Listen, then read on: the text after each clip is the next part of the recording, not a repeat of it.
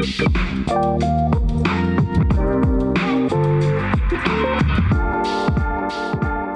evening, guys. It's great to be with you tonight. If we haven't met before, my name is Robin, and thank you so much, Mitch, as well, for leading us in prayer for me at the start. I really appreciate that, and I don't take that for granted. And one of the reasons why it's so important is because every time we open up God's Word, we are hearing from God, and I'm, in some sense, just a messenger of God's Word as we read it together. So let me encourage you tonight to be active in having your Bibles open. I noticed this with our first two services today, that there are lots of different Bible verses and different Bible passages that will come at you tonight. I don't have them on the screen. I'm sorry about that. I've been on holidays this week, and so I haven't been able to get everything done that I would like to do. So help me out and help yourself out by having your Bible open and flicking to the passages as we do it. It is a hard topic to think about the saved, the lost, and the wandering, and what Jesus has to say about that in his word. And so would you again pray with me as we look at this? Heavenly Father, as we come before you tonight, we do pray that you might bring joy to our souls. We pray that you would bring wisdom to our minds. We pray that you might bring peace to our hearts, especially as we consider our friends and family, some of whom are following you and some of whom are not. And so we pray that you might be with us as we look at your word tonight. In Jesus' name, amen. What are you going to be doing next Saturday? I don't know. I know that the footy's not on, so I'm not really sure what people do these days on Saturdays. Maybe boating. Voting. Yes, that's right. That's next weekend, isn't it? I actually just realised that I have a funeral to do in Sydney on all next Saturday, so I don't know when I'm going to have time to vote.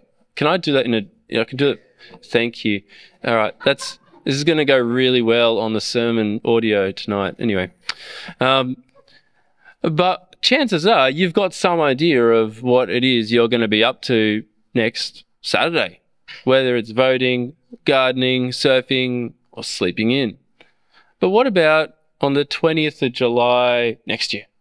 What are you going to be doing on that day?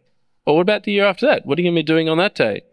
What are you going to be doing on the 10th of June, say 2120? Eesh. Our time will have come and gone by then, won't it? Other people are going to be living in our houses. Other people are going to be here in this church. But what are we going to be doing? What is that we will be doing? For some people, answering that question is impossible because there is no such thing as us in the future. We won't exist anymore. Our atoms will deteriorate and become dust. But I think most of us don't really think that way. We know that there is, in some sense, more to life than what we have now. That the future, even 100 years from now or 1,000 years from now, is a real possibility, not just for other people, but also for us. What is in store for us? And the Bible takes this view as well, that there is a future in store for us as people have been created in the image of God. And Christians have often spoken about the future as something in which that we are all heading to a very specific moment in time when God will bring an end to this world and usher in his eternal kingdom. That a day is coming when God will bring an end to what we see and experience today, and that will begin the start of his new kingdom. But there's also a warning because we're told that when that day happens, not only will some go into his eternal kingdom, but others will enter into everlasting destruction. And so the future is all of a sudden really, really serious. This isn't just about which country you're going to live in. Our eternal future is on the line. So I want to show you some examples of where we find this in the Bible. So Acts chapter 17 is one. So Acts chapter 17, verse 31, we read that God has set a day when he will judge the world with justice by the man that he has appointed, who is Jesus. So we know there's a day coming that will be when God will judge the world, and he will do it perfectly. In the book of Revelation, Revelation chapter 20, right near the end of the Bible, we're told that on that day, the books are opened, and anyone whose name is not found to be in the book of life will be thrown into the lake of fire. So it's really serious stuff. And we're also, as we listen to Jesus in the Gospels, we come across things like this. So Luke chapter 14, if you're still keeping up, Luke chapter 14. We read that someone came up to Jesus once and asked him what I think is a really important question.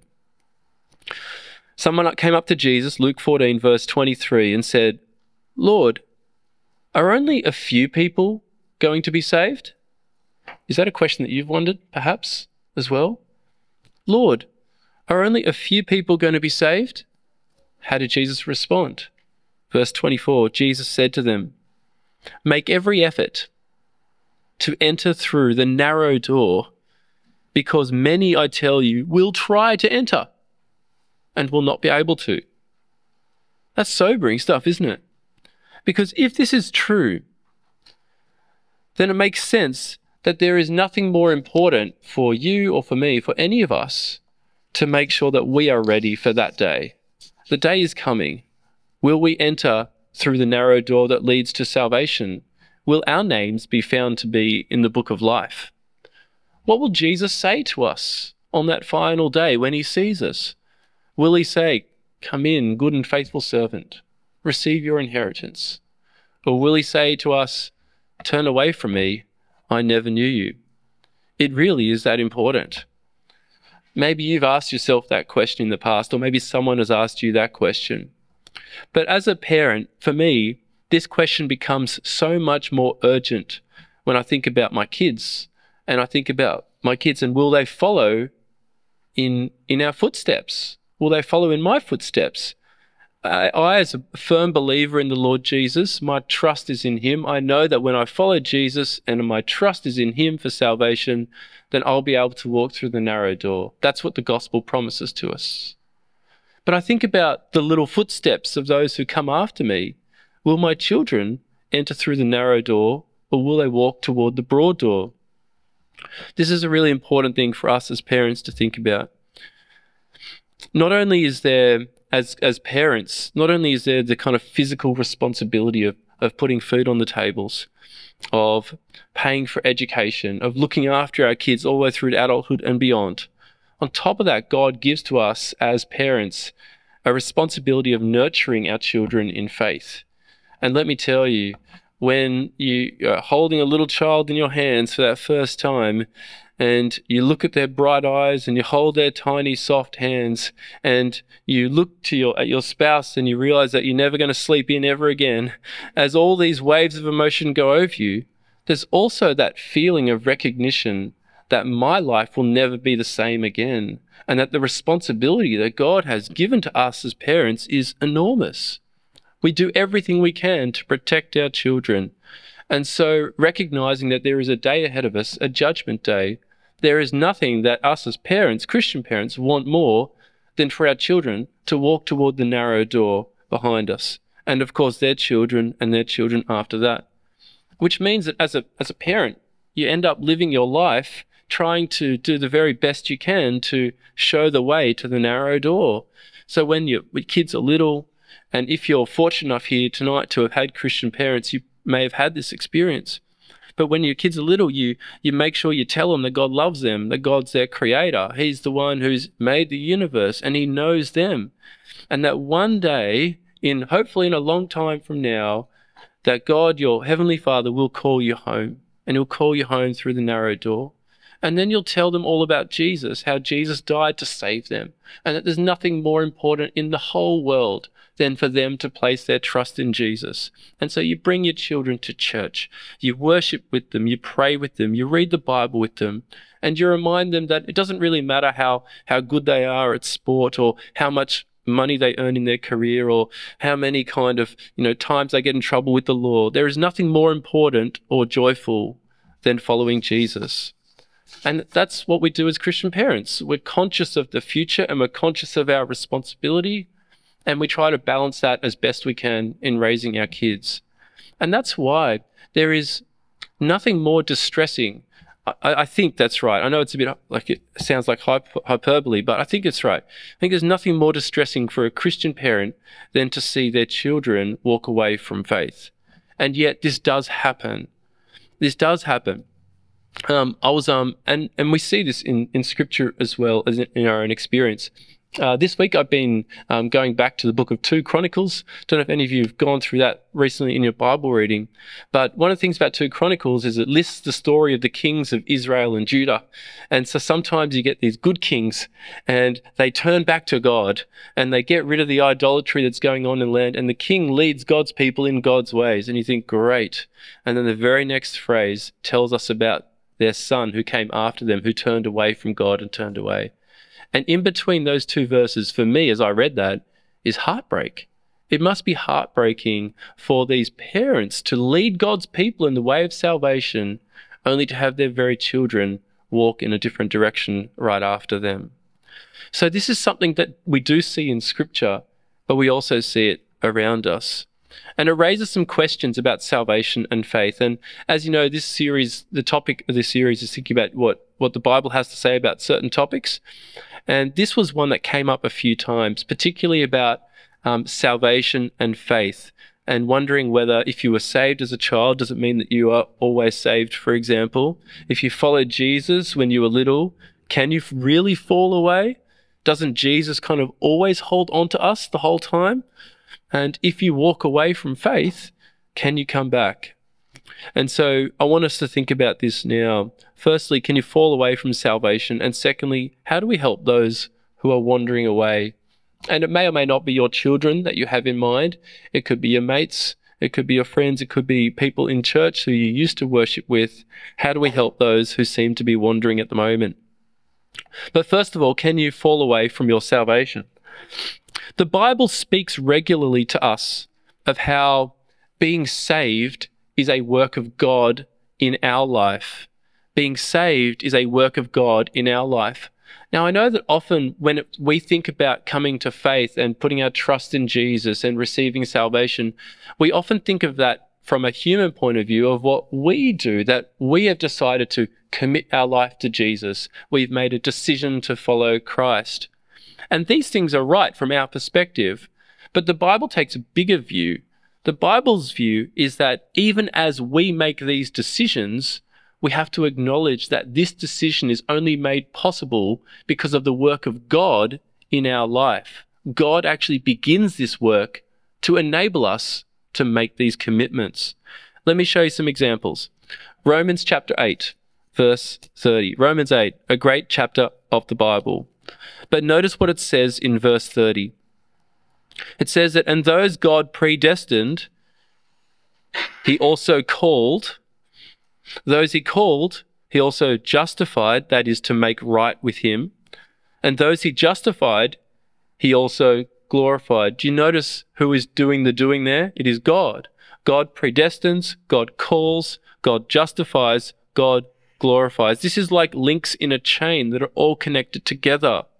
And the story of from God predestining us to glorifying us in eternity, what this shows us is that every single part of it depends on him. It depends on him. And if any of these links depended on us, then the whole chain would fall apart. I want you to notice as well how this topic or this idea comes up in Acts chapter 13. So turn to me to Acts chapter 13. It's actually a good one. If you haven't been following through the verses, see if you can turn to this one. Acts chapter 13, especially verse 48. But here in this part of the story, what we see is Paul and Barnabas are sharing the gospel with a huge crowd of people. They're in the middle of a city, and there's people from all over the world there. There are Jewish people there. There are Greeks. It didn't matter where you came from or where you grew up. This was an opportunity that Paul and Barnabas took to explain to you who Jesus was. And as they proclaimed the gospel, what happened was some people believed and others didn't. So verse 48 tells us this and describes it this way. When the Gentiles are people who are not Jewish, when the Gentiles heard this, they were glad, and they honored the word of the Lord, and all who were appointed for eternal life believed. Do you notice those words there? All who were appointed for eternal life believed. Who is doing the appointing? Well, it is God. What this is telling us is that God had chosen some people from within this city to hear the gospel and to respond with faith, to respond with belief. And what this means as well is that when the gospel goes forward, what we recognize is that not everybody is affected in the same way when the gospel is preached. Some will respond in faith and others will respond in, well, all kinds of other ways. If you're a scripture teacher, you definitely know what I mean. And this is the way that it turns out. God must be the one to take away the veil from our eyes. He must be the one to enable our hearts to believe. And what we read here is that God appoints people to faith. Even though from our perspective, and even the people in this city who were glad and honoring the word of the Lord and were committing their life to following Jesus, from their perspective, they were saying, I choose Christ. I choose Christ. I commit. I'm walking to the front of the church, walking to the front of the synagogue. I'm choosing Jesus to follow. From their point of view, they were the actor. But when we go to the Word of God, we see that the ultimate cause of this was their Heavenly Father who brought them to Him. It was His sovereign choice. And that means even for us today as well, that our faith begins with God's work in our heart. Isn't that truly amazing, by the way? I mean, to think that your faith, the faith that we share, our trust in Jesus, is evidence of God acting in our life. That should truly amaze us. How gracious is God to enable us to put our faith in Christ. Notice as well that Jesus talked about this with His own disciples. With His own disciples in John 15, He tells them that they didn't choose Him, He chose them, and chose them that they might go and bear fruit. Now, once you hear of this idea, you actually can see it on many different levels in different parts of the Bible. So, for example, if you're jotting down notes, you might like to look these verses up later. But in Ephesians chapter 1, verse 3, we're told, in chapter 1, verse 4, rather, we're told that God chose us in Christ before the creation of the world. Isn't that amazing? God chose us in Christ before the creation of the world.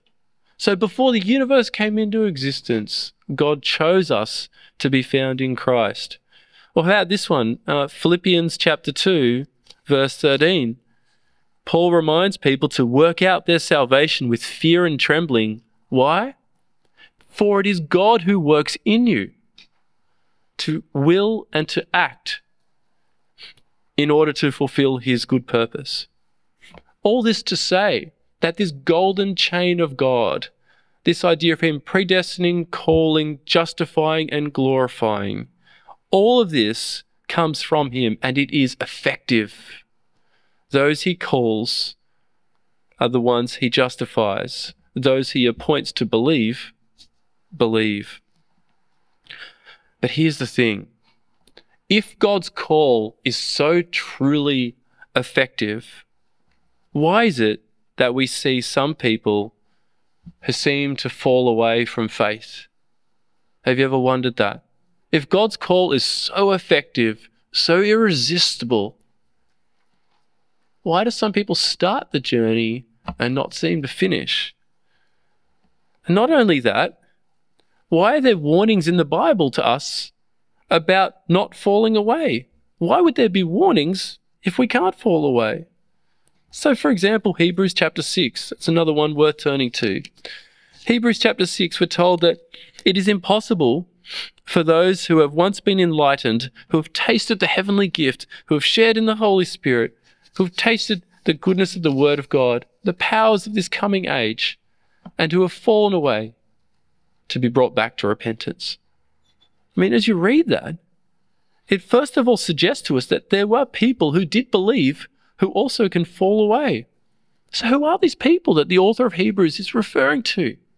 He describes his people as those who have tasted, as participating in the life of the church. They are people who found themselves in the family of God. They were the ones who lived with us. They worshipped with us. They said their prayers with us.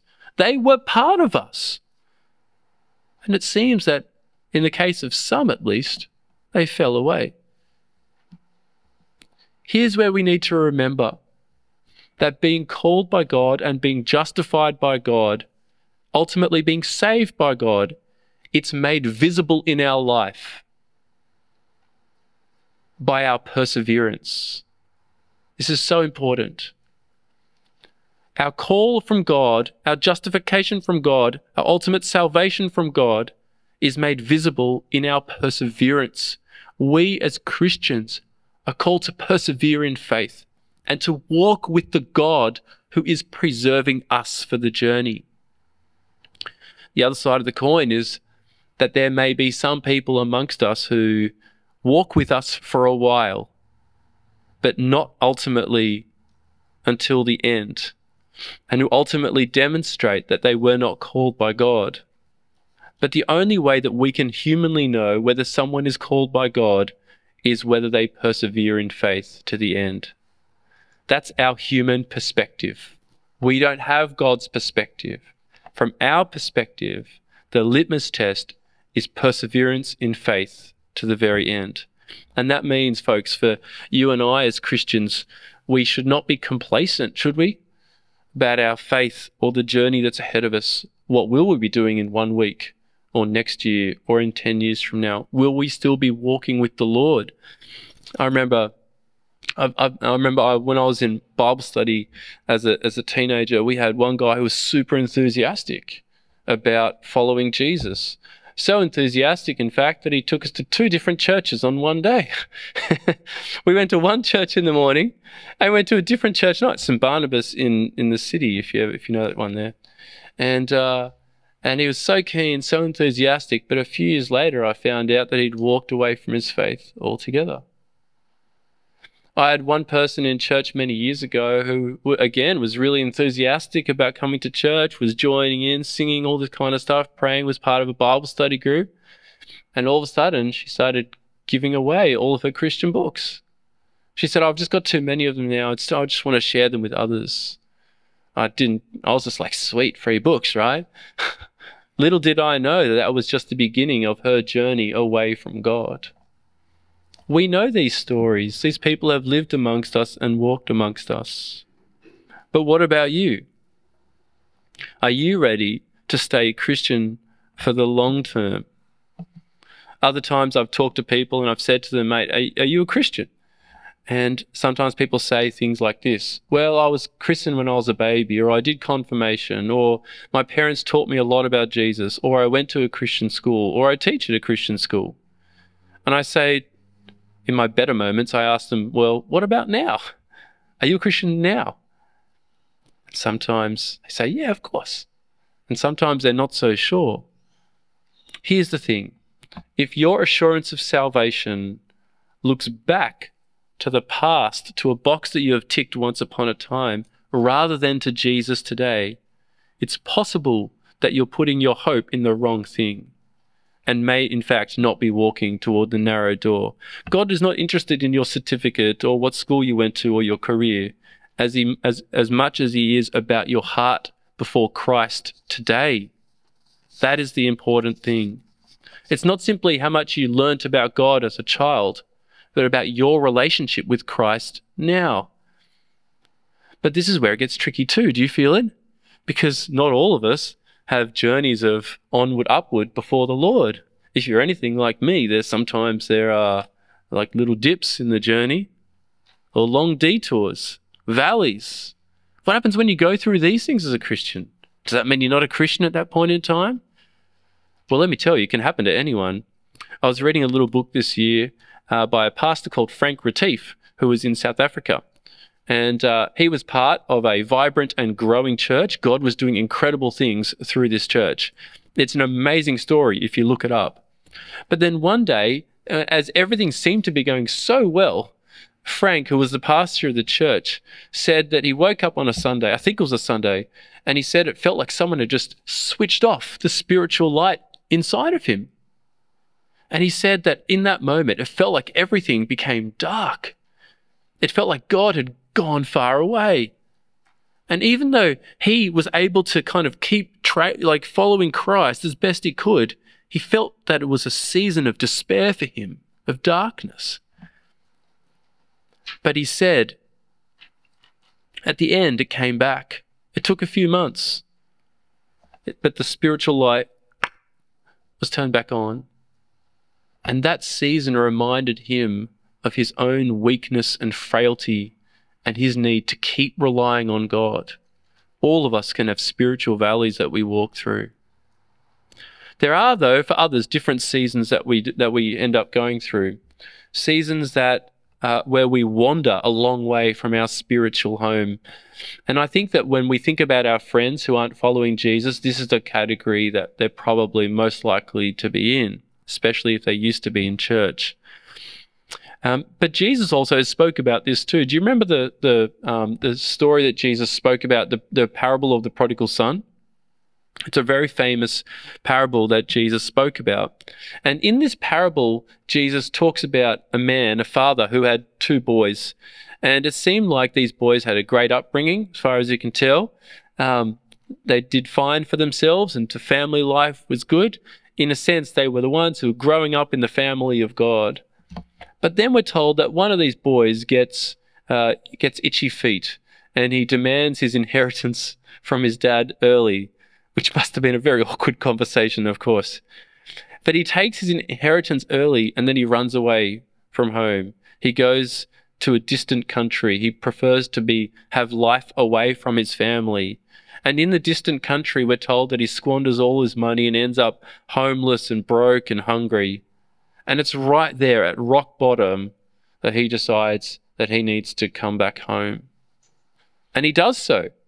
He comes back from the distant country all the way back home, and he finds a great celebration from his dad, who explains to the other son who'd been there the whole time that it is a good thing to celebrate and be glad because this brother of yours was dead and is alive again. He was lost and is found. And here is the lesson for us. Sometimes people have grown up in the family of God, have worshipped with us, have prayed with us, have learnt alongside us, and they wander away still. They get spiritually itchy feet. They have enough of it, and they go to a distant country. Sometimes they want to just try out the world. What do they find? Is it better? No, it's not. And sometimes it is through trying that out that they come to their senses.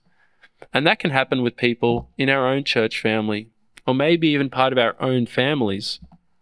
People grow up with the gospel, and for whatever reason, they begin to wander. This doesn't mean that for them there is no hope, but it does mean that they need to return if they're going to walk through the narrow door with us. Do you know people like that? Do you have people like that in your life? People that you can picture, people that you pray for, people that you love. Well, that brings us to the second part, which is what do we do with them? What do we do with our mates, our family members who are wandering away? What do we do? I want to give 4 suggestions, I guess, for what we can do as a church family together and also as individuals. Firstly, we need to be really honest about it. The Bible is clear that those whom God calls will also persevere to the end by God's grace. We got to be honest, first of all, with where our loved ones are at with God.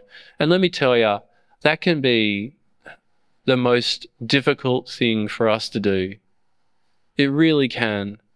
Because if it's someone that you really love, if it's someone that you're really close to, if they're wandering away, just think of the implications of that. That can be heartbreaking, so painful. To think that unless they repent and come back home, they're going to be lost. To think about how if they don't come back to Jesus, if they don't persevere in faith, to think about how that will demonstrate that they have not been truly called by God, that is such a hard thing for us to think about. We don't want to go there. I understand. And yet, we have to come to terms with how things really are if we are going to help them properly. I think that's so important. So we actually have to enter into pain in order to help them. And that's a decision that we've got to make. Are we ready to do it? Are we ready to face things honestly so that we can help them properly? There's nothing more alarming than for us to think that our loved ones are in danger. We want them to be okay, so it's easier not to open up that box. It can hurt so much. But we must face this truth head on together. The second thing that we need to do, or could do, as these are suggestions, is to be really hopeful as well. The lost son who went to a distant country came back. He came back. Friends, it's such an extraordinary privilege to hear God's word, to have God's word read, to try to understand it together. It's such an extraordinary privilege to come to church and to sing, to worship, to bring your sin before the Lord and to hear the absolution. To hear these things and to participate in these things is an extraordinary privilege. That is ours. We've tasted in the heavenly gift. And if you've grown up in a Christian family, then you've been truly blessed to have these things as part of your life, to pray with your parents. And here's the thing. Even as we think about our loved ones who have wandered, we do not know what God still might do in their life. You do not know how God might still surprise you. Do not lose hope. There are countless stories of people who have prodigaled their way through life, who have left the spiritual family and gone to the world and come back. It's not a guarantee, of course, but there are many stories of people who've done exactly that. Some of you here tonight may well have had that particular and specific experience in your own life and can testify to that. There are people who have long seasons away from the Lord before returning, which means, brothers and sisters, as we think about our loved ones, remember that the time that you spent in Bible study with them, the time that you went over to their house and prayed with them, the time that you went and sat next to them in church was not wasted. Those seeds you planted might just need more time to grow again. My sister was one of them. My sister grew up with me in church. My mum and dad dragged us kicking and scoffing and screaming to church. No doubt we would have much preferred to do other things like watch the cartoons on telly, which is what was happening back then. I was one. Yeah. There are many times in our life when we could have gone a different way, but people dragged us and kept us going. And so me and my sister, well, we were there in church together. From the outside, no one knew the difference between us. We were both there, kids in church, growing up. But then, as we got older, my sister wandered away. She was in a Bible study. She was in her own, doing her own thing, and then, for whatever reason, she left. But then in God's kindness, after some time, she came back home. She came back home to the Lord. And you know what? She brought a whole family with her as well, her husband and all her girls. Don't give up hope for what God still might do in the life of your loved ones. We also know as well that as people get older, they often end up going back to their memories of their childhood and return to their faith. This is a true thing. In the parable of the prodigal son, remember the father is waiting for his son to return home. He sees his son from a distance, he's expectant, and he has his arms open and he's full of compassion. If God is like that towards those who are wandering, should we be any less expectant? No. So be hopeful. Thirdly, be heartfelt. Now, in our church, we often talk about how important it is to share our faith with others. And of course we do. We know it is the word of eternal life. And so we want to share Jesus. But sometimes the most difficult thing to do is to share Jesus with people in our family who are not persevering in faith, who are not Christians anymore. And maybe, I'm sure, in fact, I'm convinced that you've already tried that a few times with your family members or your mates. And you know what? You've tried once, twice, three times. Maybe it hasn't worked. In fact, maybe it's caused an argument. It's caused an issue. And so in order to keep the peace, you end up keeping silent. Do you know what I mean? I understand that. But I also want to say that there will be moments where you need to use your voice, where you need to speak up, where you need to tell the people in your life that you love them and that you have something that you need to share. And when that moment arrives, you need to open your heart to them. Tell them that you're worried about them. Tell them that you pray for them, and tell them that you want them to come home to the Lord, and that there's always a place for them in the family of God with you. Remind them that they're always welcome to come back and that you care for them. What you choose to do in that moment may well be the sign that God uses to steer them back home. Wonder if you'll let me share one more story from that little book I read early this year from Frank Retief. And he tells this story about how he was in church once, and there was a lady who came, and she only came to church once. And this was a really good church at collecting details. And they collected this lady's details, and they followed her up. But she didn't respond to the invitation, and so they let that go. But then the minister got a call from the family to say that this lady had had a heart attack that week and was now unresponsive. And the family did what the family normally does in those sorts of moments. They gathered together, and even though the lady at that time was unconscious, the pastor and the pastoral team that were there with the family shared the gospel. They got them and they thought, well, we're going to share the gospel anyway. I've got these people. We need to tell them about Jesus. And so they shared the gospel, and amazingly, the whole family made a commitment to Jesus together in that hospital room.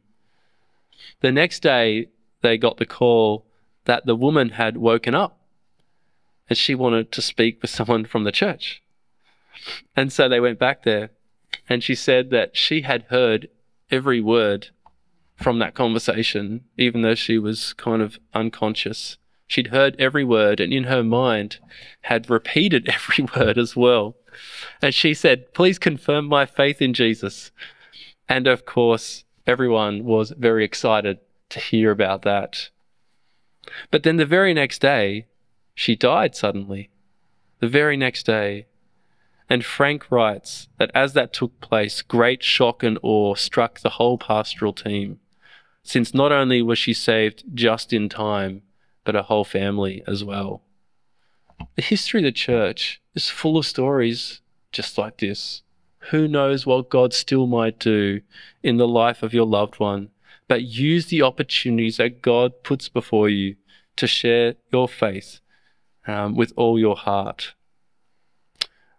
So we've heard to be honest, we've heard that we also need to be heartfelt, and that we also need to be hopeful. Finally, we need to be human beings. We need to be human about this. Remember, you are not God. I know you know that. But sometimes when we're so desperate in order to save, we think that we can do it in our own strength. We can't. We are not God. God calls, God saves. God does not give us the responsibility of election, but he gives to us the privilege of sharing the gospel. And so do everything you possibly can to obey the God who has called you. And God has called us to be people who raise our families in the instruction of the Lord. God has called us to share the gospel with our friends and family. And that means, what are we going to do for those who are wandering far from their spiritual home? Well, let us make sure that we do everything we can humanly possibly can to pass on the gospel to the next generation. Statistically, we know as well that families that have the most robust and strongest faith are those that come to church every week. And not just like every second week, I mean every week. And that's from a human point of view, that's one of the most effective things you can do to help consolidate and solidify your spiritual journey with God. If you look back on your own life, perhaps through seasons when you had begun to wander, I'm going to guess that's at the same time that you started to spend time away from church. So don't spend time away from church. Recognize it as one of the important graces that God uses to strengthen your faith for the long haul. And it also goes both ways as well, because when you decide to make this decision to build your life around God, to set your sights on the narrow door, when you build your life in this way, worship amongst God's people is the most natural thing to do. It truly does become the thing that you most look forward to each week, to gather together with your brothers and sisters in Christ, to worship the Lord, to bring your sin before Him, to hear your forgiveness announced and declared from the front, to hear the Word of God read and to have people pray for you, to enter into this moment. It makes perfect sense when your life is built around God and you're heading toward the narrow door of salvation. And when you live like that, you know who notices? Your loved ones. The people around you pay attention. They see this and they sense this. This is what they learn.